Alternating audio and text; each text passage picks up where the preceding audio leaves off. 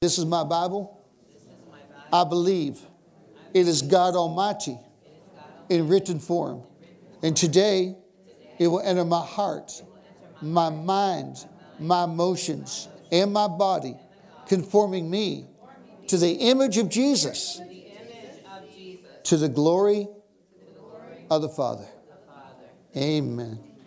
I tell you what, it's so good to see everyone. Really is. Praise God. There's just a lot of things going on in the Spirit. I'll tell you that. Glory to Jesus. A lot of things. Amen. Well, we, have alluded to this title. Uh, we're talking about identity, intimacy, and power. And uh, we're going to elaborate on that today. We talked about authority last Sunday and said we were going to talk more about it, but I felt like the Lord kind of preempted that in some degree. And plus, it, it does go with authority. Intimacy goes with everything. Amen. Identity, intimacy, and power. Um, you know, the basic questions of life everybody asks. You know, who am I? What's my purpose and where am I going? And we need to put it out there. Amen. I like, uh, you know, simple tract. You know, who am I? You know, what is my purpose? Where am I going? I remember, uh, I think I was junior year in high school, and I think it was a sociology class. They said, write down who you are. And, and, and I put down, you know, just very superficial. I'm a, you know, I'm runner, I'm this, I'm, I'm that, you know, and I, and I wasn't a Christian back then, never even heard of Jesus in the sense of, you know, being born again. But even when I wrote that down, I, I thought, man, there's got to be more to it than that. You know what I'm saying? But we need, you know, to share with people because I'll tell you, most people don't know who they are. They're searching for an identity that only Jesus can give. Amen? And that sounds simple, but I'll tell you what, the difference between heaven and hell is finding your identity. Amen? We need to tell people who God says they are. Glory to God. We need to, to share with them what their purpose is. Glory to God. And where they're going, and that's eternal life. Amen? Glory to God. That's eternal life. Glory to Jesus. There's this, uh, you know, we know the scripture, John 14, 6. Jesus said, I am the way, I alone am the way. I'm, I am the truth. I am the life. You know, and that's being challenged today by secular humanism, which are just demons, and saying there's many ways to God. No, there's one way, and that's through Jesus. And every time we're there, Jim prays us all the time, and we eat or Bible study, whatever, there's only one way to the Father. We need to proclaim that. Amen? And there's only one way to enter into truth, and that's through Jesus because he is truth. Amen? And we've shared this many times, and it bears repetition. Isaiah chapter 5, a prophecy regarding the last days, which I believe we're in to a definite degree. It says, Evil will be seen as good, mm, good will be seen as evil. Wow. That's pretty heavy duty. And we all see that. Amen. We're dealing, you know, we're all dealing with that. But it says, Jesus said, I am the life. He's not only the way, sometimes we can miss it. We know Jesus is the way, He's the truth, but He's the life. Glory to God.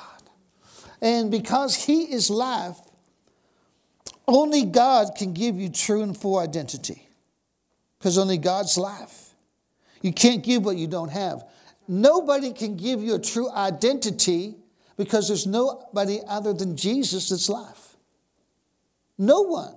I don't care if it's a theology, I don't care if it's a religious deal, I, don't care what it is. No one can give us true identity except Jesus. Amen. So, you know, Genesis 126, when God says, Let us make men in our image, I mean, He's giving mankind identity. He's given mankind identity. He's saying, Your identity is my image. Because when you understand it, man, God created us in His image, birthed us into His image. Man, I never get tired of saying this because you can't downplay the new birth because it is birth. Religion cannot give birth, only the Spirit of God can give birth. Amen? Religion couldn't put somebody in the womb of a virgin, but the Holy Ghost did. The Holy Ghost gave you and I birth, taking out our old nature and imparting the new nature. And uh, sometimes we don't really get it that the reality that God is spirit and there is no way to have relationship with him outside of you becoming spirit. You can't worship God unless you worship him in spirit and truth. Amen. So we enter in and find the identity, and we're going to get stronger and stronger into this as we go on. But you cannot downplay, you cannot, man, underestimate the power that your identity, glory to God, is not primarily in what you do, but it's in who you are. Glory to Jesus. And so many people are trying to find their identity in what they do, and what you do is part of it. But when you see who you are, whoo, glory to God, that's when you will overcome the enemy. Because, see, the enemy is after your birthright. I said, He's after your birthright. Esau sold his birthright. Then he said, I'm so hungry, I'm going to die, which was a lie. Your feelings will accentuate and tell you things that are just not true. I, he said, If I don't get something to eat, I'm going to die. Well, that was such a lie. I mean, I've fasted different times, 10 days, whatever, I didn't die. You know what I'm saying? And most of you have as well. So he comes in and, and, what for this, you know, lentil stew or whatever, you know, he sells his birthright. But you see, Satan, with every trial, he's trying to get you to sell your birthright. And if your birth, if you don't understand who you are, you enter in the letting the devil really destroy you regarding what you're going through rather than fighting through who you are. Isn't it interesting? The devil came to Jesus and said, If you are the Son of God. What was he doing? He was trying to mess with his identity. If you are the Son of God, then turn these rocks into bread. Man, you can feed a multitude. Don't you have compassion, Jesus? You got people dying all around you. Man, turn the stones into bread and feed them. Well, first of all, Jesus didn't do that. All he needed to do was a few loaves and some fish if he wanted. Amen. But you see, he was trying to negate his identity. Mm. Jesus. Jesus said, It is written, man. It is written. I don't think he said man, but he said, It is written. man, you know what I'm saying? It is written. No, it's not. Man does not live by bread alone, but every word that proceeds out of the mouth of God. See, he brought it back to relationship. He brought it back to identity. When the devil can get you to focus on anything other than intimacy of relationship, he will have you. I know this is strong. But I'll tell you what, the Lord's just dealing with me and say, you know what? It is all about intimacy. Those who know their God will do exploits. It is all about intimacy. Man, there's some people the Bible says in the last days they're going to say, Man, I did this, I did this, I went on a mission trip, I did this. And God said, Yeah, but I never knew you. Wow. How's that possible? It is. You can get so caught up in fulfilling a role, you don't even know why you're doing it. Amen. So Satan comes again, man. He, he, he said, again, I'm using man a lot. I don't know what to do with here today. All right. You know, so what happens is he, he brings him up to the pinnacle of the temple and says, Hey, jump off the temple because the Bible says, he's quoting from Psalm 91, that you can just do this and you'll be everything's all right. But see, he left out four words in all thy ways. In all thy ways means in your natural daily routine. People don't go up in pinnacles and jump off buildings in their natural, you know what I'm saying? That's your Spider Man or somebody. I don't know. But the bottom line is this. And what did Jesus say again, man? Thou shalt not tempt the Lord thy God. And then again, man, he shows them all the glory of the world, man.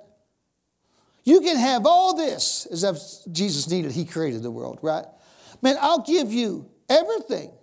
You can have dominion. You can have power. Man, everything, I, can give it to you. I, I tell you what, there's a lot of people on the earth. They have traded their soul, man, for power. And Jesus said, Nah, you shall worship the Lord your God and Him only. He brought it back to relationship. Amen. Oh, Jesus, hallelujah. Glory to God. When God created us, man, he, a, he made a covenant with us. That's not talked about like it used to be. A covenant is when men, between God and man, it's a diatheke covenant. It's a lot more dependent on God than us. Diatheke is a word in the Hebrew, it just means lopsided covenant. But man, you can run away from him, but he's not going to run away from you. Jesus. Man. So we want to enter in, you know, who you are to him. Man, you're a child of the living God. Mm. We say that so lightly. And we'll just look at what that entails. But again, it's not it's about what you do as, as much. When you enter into who you are, who He is to you, who you are to Him, I, I tell you what, things will fall into line. Amen? They will fall into line. But as long as we're on the, we get focused, on, man, on things other than Jesus. That's, that's why, man, Jesus said, in Luke chapter 10, you know, it's great that you cast out the demons, you heal the sick, but hey, remember this your names are written in the book of life. It's about relationship. Mm, Jesus. All right, go with me to Mark chapter 10 if you would.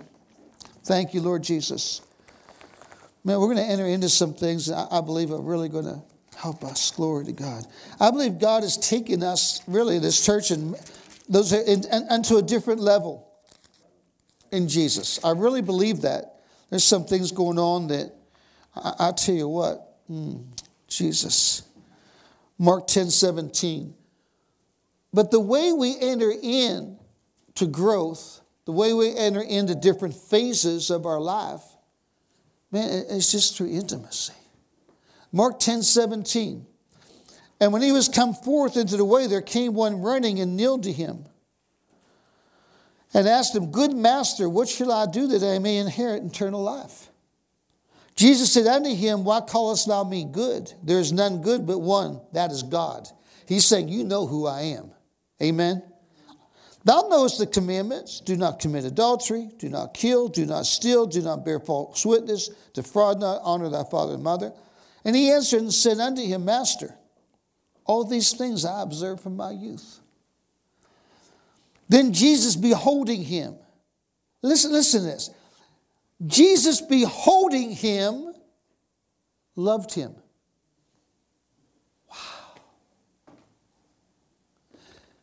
See, Jesus doesn't do anything without beholding you and loving you. He does not ask you to do anything without letting you see his face. Man, here's the creator of the universe, the one who's going to die for him. He beholds him. Just like, what's that mean? It means just like to hold him through, the, through his eyes. And he loved him. Wow. It's amazing. It's amazing. Jesus. So then Jesus, beholding him, loved him. Wow. And said unto him, One thing thou lackest, go thy way, sell whatsoever thou hast, and give it to the poor, and thou shalt have treasure in heaven. And come, take up the thy cross and follow me. Wow. I don't think Jesus was trying to take away all the guy's money. It's fine to be blessed. I think he was trying to find out where his heart was. I believe he was trying to show him what true identity is. So, what was his response? Decisions determine destiny. A lot of people feel, man, you know, this guy was entrepreneurial. This guy was, man, he was gifted. Man. It's amazing. One decision can change your life. Man, it can catapult you under God trusting you. And man, the anointing getting stronger and stronger. A wrong decision, man, it can mess you up. Mm. Now, God's gracious. I understand that He's merciful. At the same time, there are decisions that determine destiny. And he was sad at that saying and went away grieved. For he had great possessions. Wow. Can I you something? The Spirit of God was there to cause this man to know when Jesus beheld him and loved him that there was no one like Jesus. This man will be accountable for eternity if he ended up not receiving relationship with Jesus. But yet he went away grieved for had great possessions. Hmm. I tell you what, there is no one like Jesus. And we have to walk in the light of that letting Him behold us and love us daily, walking in that reality. Otherwise, you can be grieved when He tells you to do something, and I can be grieved when He tells us to do something where there's a price. Mm. Jesus will never tell you to do something that does not bring you closer to Him, but He may grieve your flesh. Mm. I want you to pray an extra half hour for a certain nation. Oh, Jesus. You know, we don't say this, but it's like, man, Lord, I don't have time. And God's, God knows that when you do that, the glory is going to come. It's going to change everything in your life, whatever He's speaking. Amen. Glory to God. Now, see, the intimacy involved, man, the intimacy. Here's the thing when I was meditating on this, it was the thing that came to me, and it came with that in worship as well. He has such a need to love you. Jesus, he needs in his sovereignty, he has such a need to express his love to you and me. He really does. Mm. It's a passion. And we're going to look at something towards the end of this that accentuates that truth. He has such a need for you to love him. And that sounds cliche ish, perhaps, but I'll tell you what, it's not. I'll be honest with you. You know, I'm a very honest person. I'm definitely not into religion. If my obedience, I don't care if being obedient will get me a billion dollars. I don't care if being obedient would get me whatever. If my obedience didn't mean something to Jesus, I really couldn't give a flip. That's strong. Because I don't need to look good in someone's eyes. I need a relationship. Shh. I need him to need me.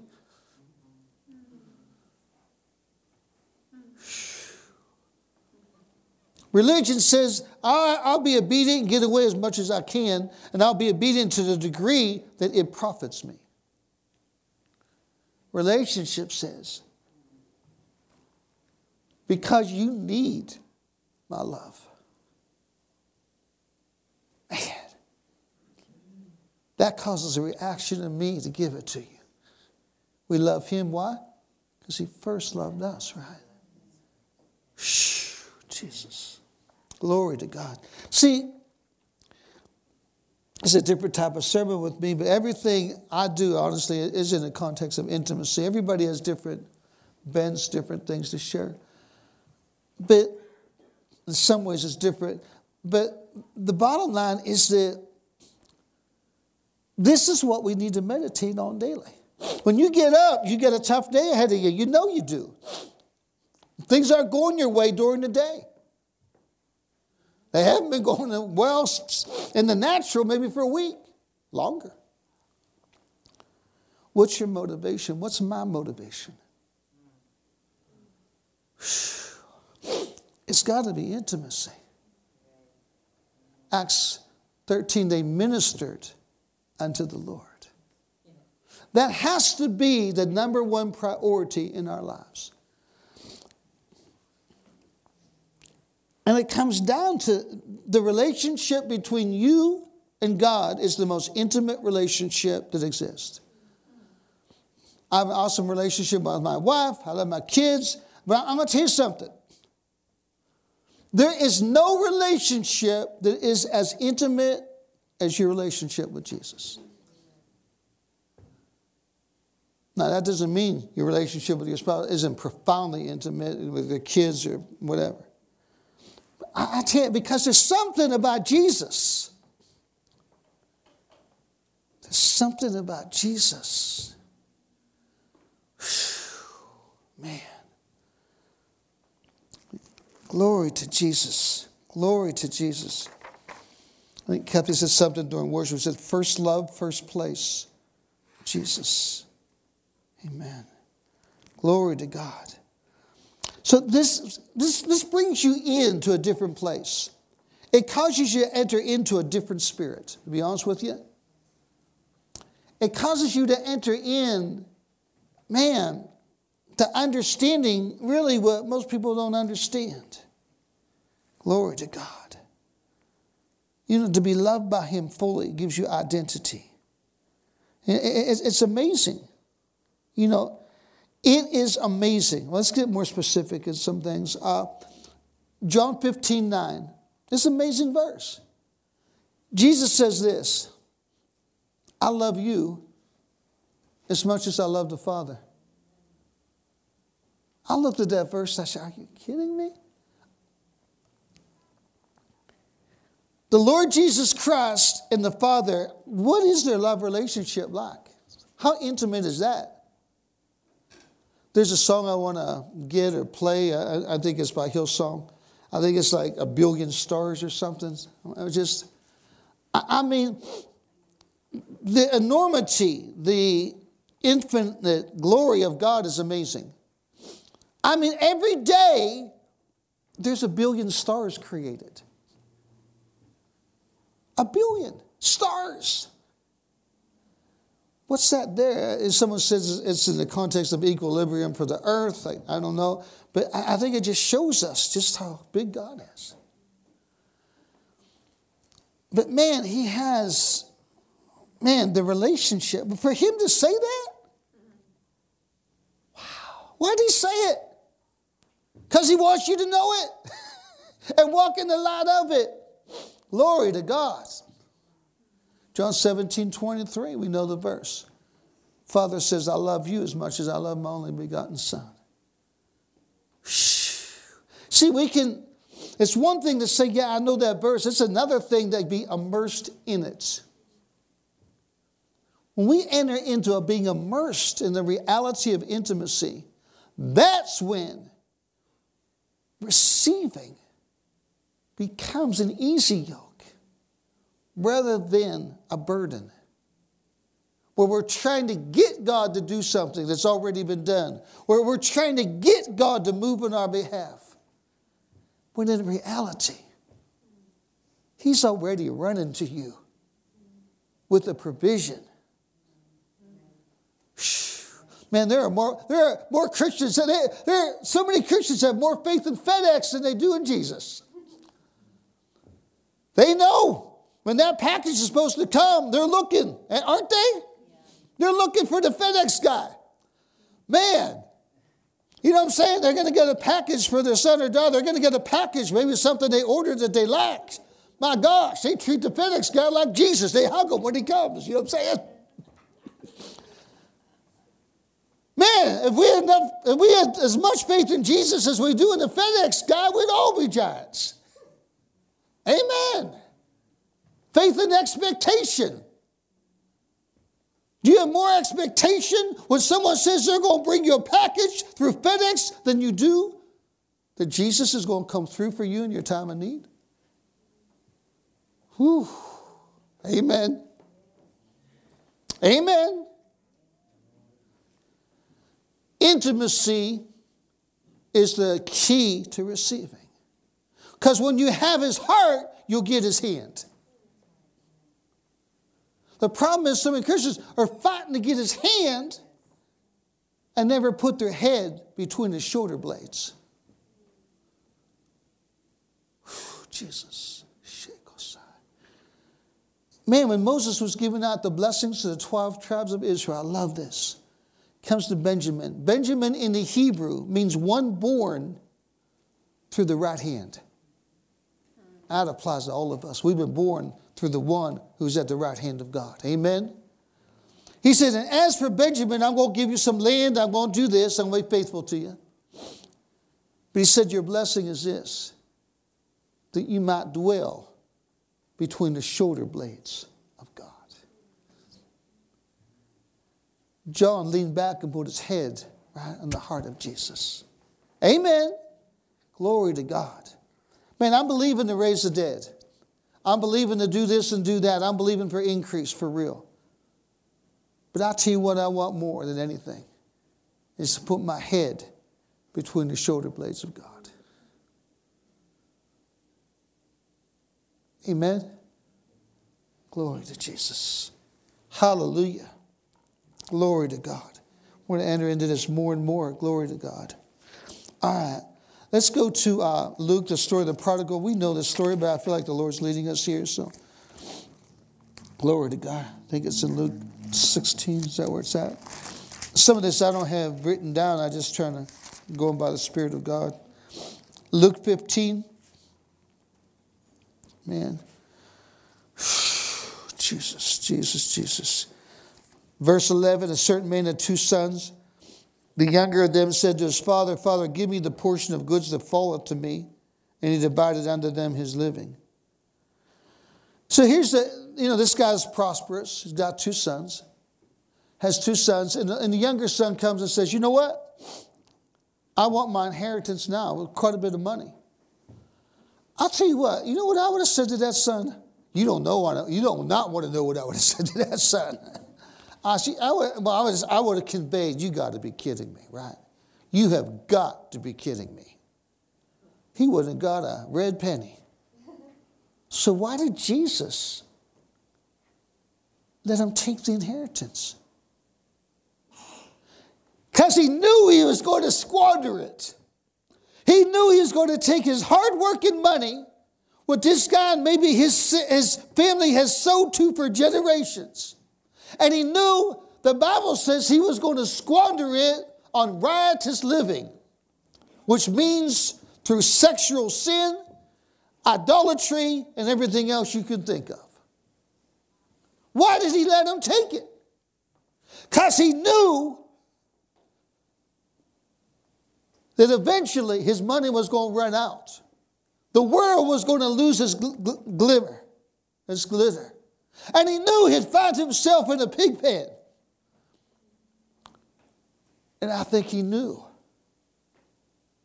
that when he was in that pig pen,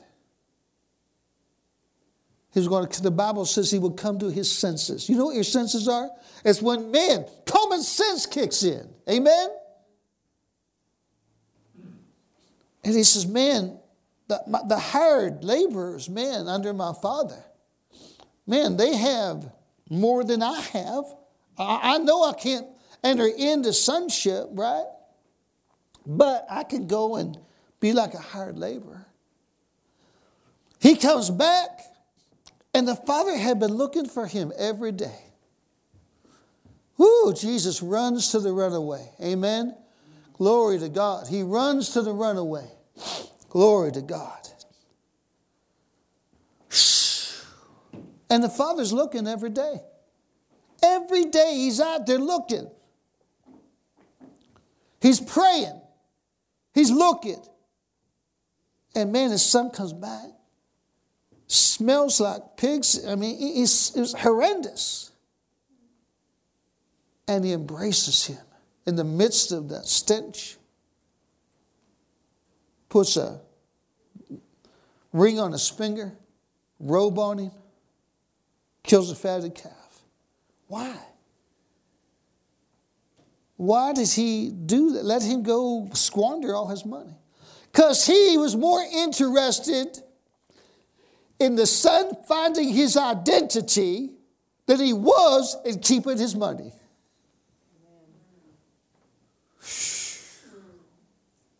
Sometimes God will let you and I go through some hard times until we look up. God is more, was more interested in that boy finding his identity than he was in losing all the money. Mm. See, now he knows what life is. Life is where the Father is. Shh, I'm going to see that again. Life is where the Father is. And of course, his elder brother was the real prodigal, religious guy, did everything right. Went to church Sundays and did his thing. But he's angry. Man, when somebody, when you get angry because somebody gets blessed, when you get angry because someone gets saved, when you get angry because they were treated too good, something's not right. And he says, Man, I know my younger brother. I know what he was doing. I know he was sleeping with. I know what he was doing. Not that that's right. He said, Why? Why did you receive him like this? See, he never understood what relationship was about. He said, Man, I've been, I, all these years, I've done right. You've never done anything for me. And the Father says, All that I've had is at your disposal. But because he didn't know the Father's heart, he never had grace to enter into what was his. Because he did not have his identity in the Father, he had his identity in working for the Father. Amen? I want to do the works of Jesus, but that's not my identity. My identity. My identity is being in love with Jesus. My identity is when it's harder, when he's asking me to do something hard, I'm as happy as when the provision is coming in abundance. Because it's not about, it's about Him. Amen. And you, will enter into provision. Amen. Glory to Jesus.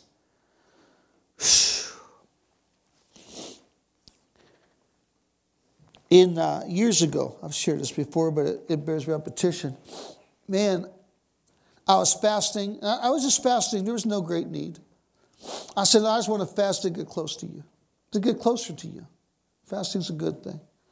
We need to live fasted. But so I fasted for three days. And I'll be honest with you, it was one of the worst fasts I've ever gone on. The only thing I got was hungry. For real. And you know, and I folded, you can, it's, it's amazing how you could get into this religious thing. I did not sense God, not feel God. I felt worse after three. I was hungry, tired. And I put on my religious deal. Thank you, oh Heavenly Father, for the privilege to fast for you.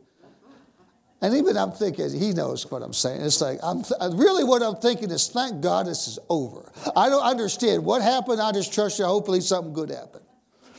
So after I did my religious bit, I heard the Lord say, one more day. I'm thinking, oh, gee. then I got real. I said, Lord, it didn't work the first three. Why, if you can't do it three, why you need another one? Seriously. I was not happy. I was tired. I was hungry. And I've fasted 10 days before and there's a, and not got that hungry, but this time I was just hungry. Man alive. And uh, so I fasted the fourth day and I felt better, but not the greatest, to be honest with you. So I just did one of these things, you know. Kathy does this all the time, ever since she's been saved. It opens the Bible, God loves you. Open the Bible, you know, you're my delight stuff. Open the Bible and I come to genealogy, some seriously. But I flipped open the Bible, and it's like the word stood up on the page Exodus 34 14.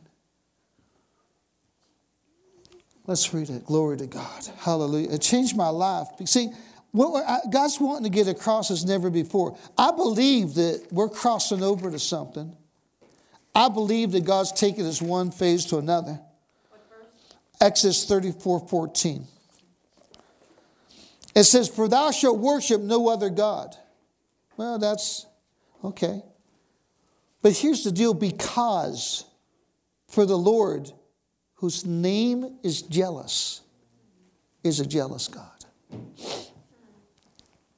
It's Yahweh Quenna, Q U E N N A, the God who is jealous. We're not talking about a fleshly jealousy. I wish, you know, I, you know, that someone got a new house and I didn't get it. We're talking about a jealousy, a jealous love. That says, you know what? I can't stand you being with somebody else above me. Wow. We're talking about a jealous love. that says, you know what? I need you to want to be with me more than anybody else. Mm. Intrinsic to that word kina is the word zeal, Z E A L. God is zealous towards us, passionate. Remember when he cleared out the temple? The apostles were reminded of the verse that the zeal for his house has eaten him up. He has a zeal for you and I that eats him up. He really, really, really, really, really needs our love daily. You probably heard the story. It's a true story that I think it was a young lady, I think they were a college student. She was a college student. She made a commitment to spend time with the Lord, I think, over lunch for like half hour every day. And she did for a few days, and then for like the next rest of the semester, three months, she didn't, she didn't get there. And she had a vision. She saw Jesus was waiting for her every day. It, it, glory to Jesus. Glory to Jesus. Glory to Jesus. Mm. Hallelujah, Jesus. Two of the main ways I see people getting transformed. One is when they see the heart of God, first and foremost. Well, both these are seeing the heart of God. This is strong stuff I'm sharing with you. I had a couple guys I was discipling a while ago, and both of them are ministers today. And uh, they were struggling with pornography. They're in their early 20s. So I said, you know, I went over the scriptures with them and different stuff. And I said, hey guys, here's the deal. I'm not going to talk to you for two weeks. I just want you to seek God. And they did. And they came back separate.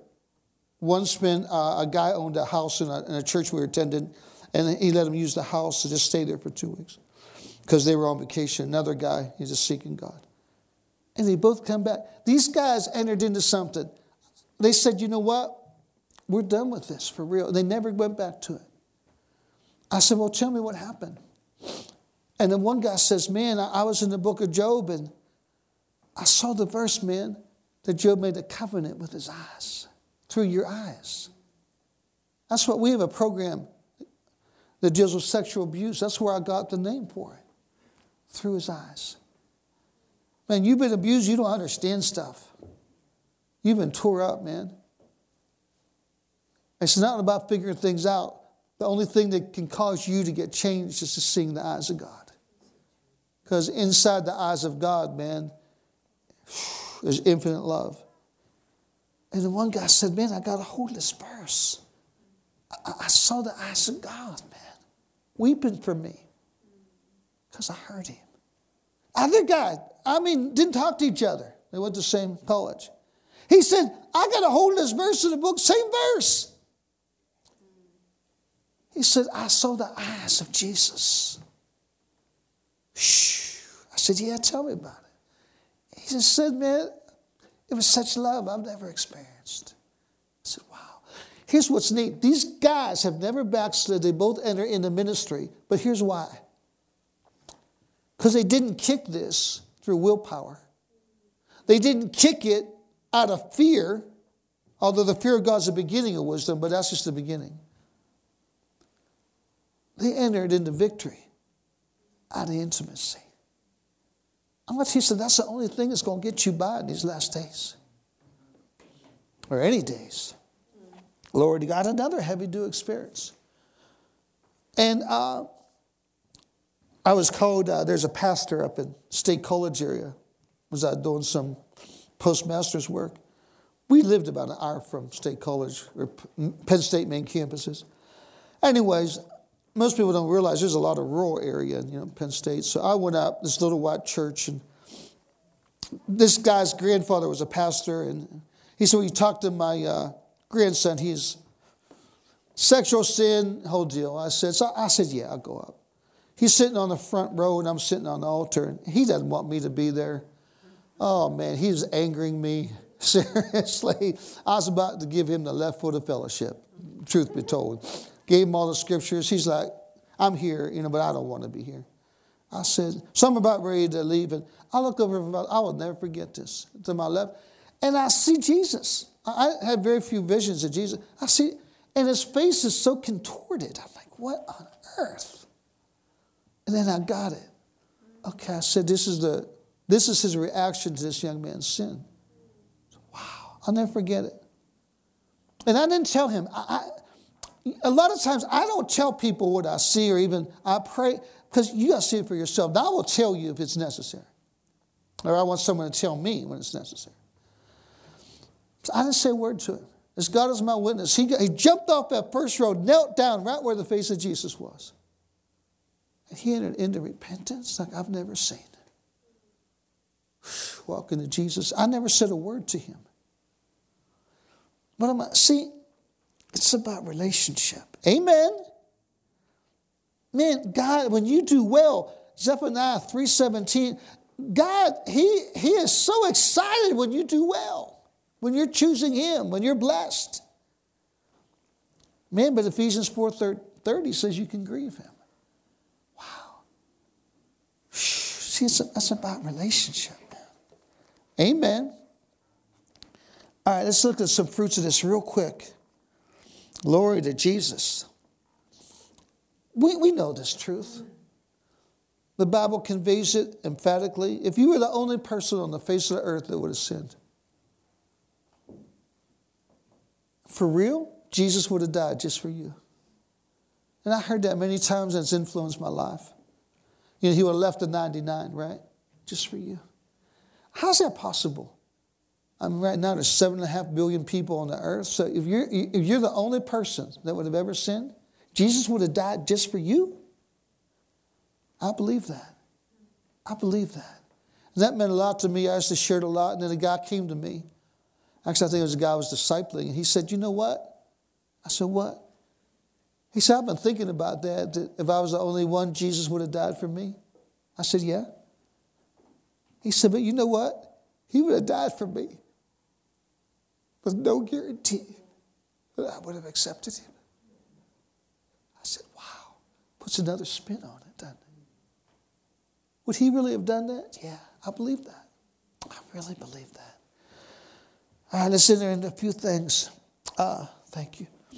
Uh, when you're in intimacy, God runs to your, the sound of your voice, man. We don't have, again, He's running to meet our needs. He's not potential like God, He's kinetic. He's running to our voice. The biggest thing He needs us to want Him. But the amazing thing is, and we'll get into this more, but not right now, the open relationship is what He desires because, man, He needs it.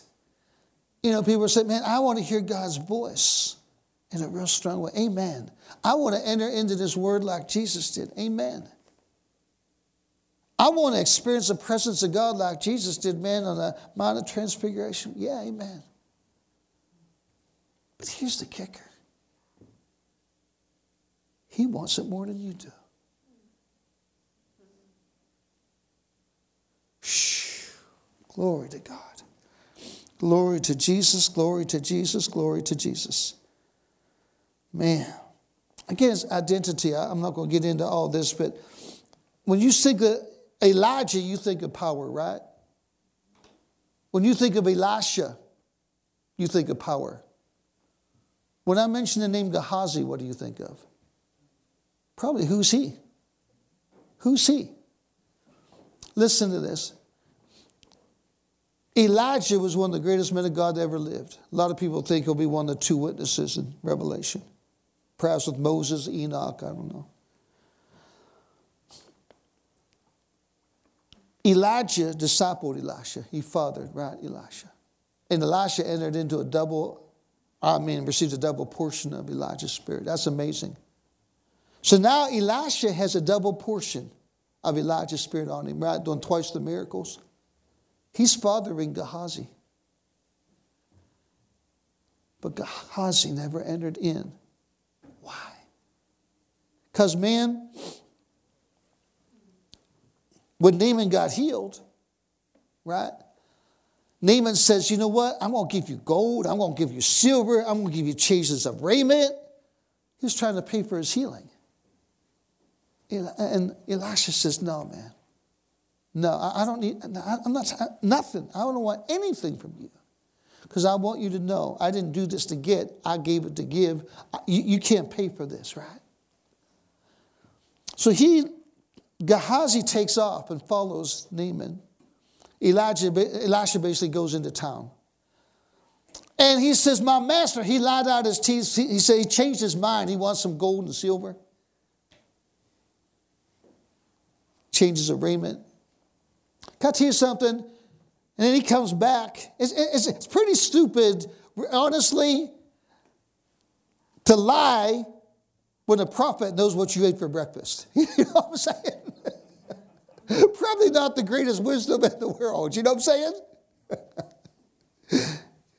and he comes back, he hides his gold and his silver. And Elijah said, Elisha says, Where were you, man? Where were you? Gehazi? Uh, my master, I was nowhere, just praying, seeking God. Elisha says, Did my heart not go with me when you betrayed me? You know why he picked that up? Because he had a heart for Gehazi. See, church is about relationship. Hmm. I have a real problem with a lot of churches in the sense of trying to get things out of people, money in the wrong way. I believe in tithes and offerings. I'll teach that to help you. But I have a lot of problem when pastors and apostles, they're trying to get people to fulfill a role outside of relationship. I'm going to tell you something, that's wrong. I don't care how big the church is or small the church is. He said, Did not my heart go with you? Church is about relationship, encouraging one another. When someone's struggling, not putting them down, lifting them up. Isn't it amazing? When we miss it, we want mercy. Somebody else misses it, we want judgment. I told you so. I knew they were going to fall. Maybe that's why you did, because you said you should have prayed for them. Now, church is about relationship, man. Glory to God. He said, Did not my heart go with you? Gehazi was never the same. He, he, was, he, he got restored, but not to where he should have been. Let's close with just a few things, okay? Glory to Jesus. Hallelujah, Jesus. Amen. Someone says this is strong. You know why it's strong? Because our relationship with Jesus is for real. Go with me, if you would, to John 17. Seems like I always end up there. Glory to God. But I, I really believe, you know, it really is in the, this context, it really is appropriate. Isaiah 49, 16, 17. It's an amazing verse, isn't it? God says, well, let's look there real quick and see what time. Lord, help us to get going here. Isaiah 49, I believe it is. Again, I'm going by the Spirit of God for some of this, a lot of this, actually. Verse 15 Can a woman forget her suckling child that she should not have compassion on the son of her womb? Yea, they may forget ye, but I will never forget you. Behold, I have graven thee, your picture, upon the palms of my hands. You are continually before me. Wow. Wow. Is that for real? I think so. It's real as John 3 16. It's the Word of God. Well, Jesus is omnipotent. That's why he can do that, right? So he's got nail scars right on, the, on his hands. I really believe this with every fiber of my being. That he's got a picture of you on the palms of his hands. I have no doubt. We do that, though. We, we put pictures up of our kids, grandkids on our mantle everywhere. It's in my wallet, you know. My gosh, you know what I'm saying? Wow. See, in the midst of trial, this is what we need to meditate on. But listen to this. Before the trial comes, this is what we need to meditate in. This is what we need to walk in. This is what we need to be immersed in. Glory to God. So when the ship starts filling up with water, we say, Peace be still. And I believe the water went out. Mm, that's why Jesus said, Why are you so fearful? Amen. Perfect love, what? Casts out all fear. Amen. Verse 26 so much we could share. But let's just go to 26. These are uh, really the last words that Jesus ever prayed. Now, on the cross, he said, Forgive them, sure. But in the context of prayer, these are, these are the last words he shared. They're, definitely, he says, I have declared unto the men you've given me thy name. And again, the name, the name's intrinsic to God represent who He is forgiveness, love, purity, power, healing, blessing, on and on, right? So Jesus said, This is what it's all about the coat of many colors. Every one of those colors represents a virtue of God. Mm, it's what Satan tried to destroy the coat of many colors. He said, Man, I manifested your heart. I showed these people who you were to them. And here's what it says I'm going to keep doing it. I'm going to be sitting at the right hand, Father, but I'm always praying this, Father, but I'm going to keep on doing it. And that's awesome because that's his heart to manifest his name, to manifest the heart of the Father. But see, the neatest thing is not just him doing that. It's why. So I will, I have declared unto them thy name and will declare it, and all those that believe, right? So that the love wherewith you have loved me with, they would experience the same love that I experienced when I walked the earth. It'd be in them and I in them. I have no doubt scripturally But when you pray, when you have a need, just like Jesus had many needs, he walked, when they tried to kill him so many times, Man, they brought him up to a high cliff to throw him off of it, man. I mean, to kill him. They were, man, religious people will kill you, man. That's who did kill him. But he walked through their midst because, right, God was with him. I believe this with every fiber of my being, and it's what I'll declare more than anything else in my life. That when you pray, when you pray, you get God's attention as much as Jesus did when he prayed.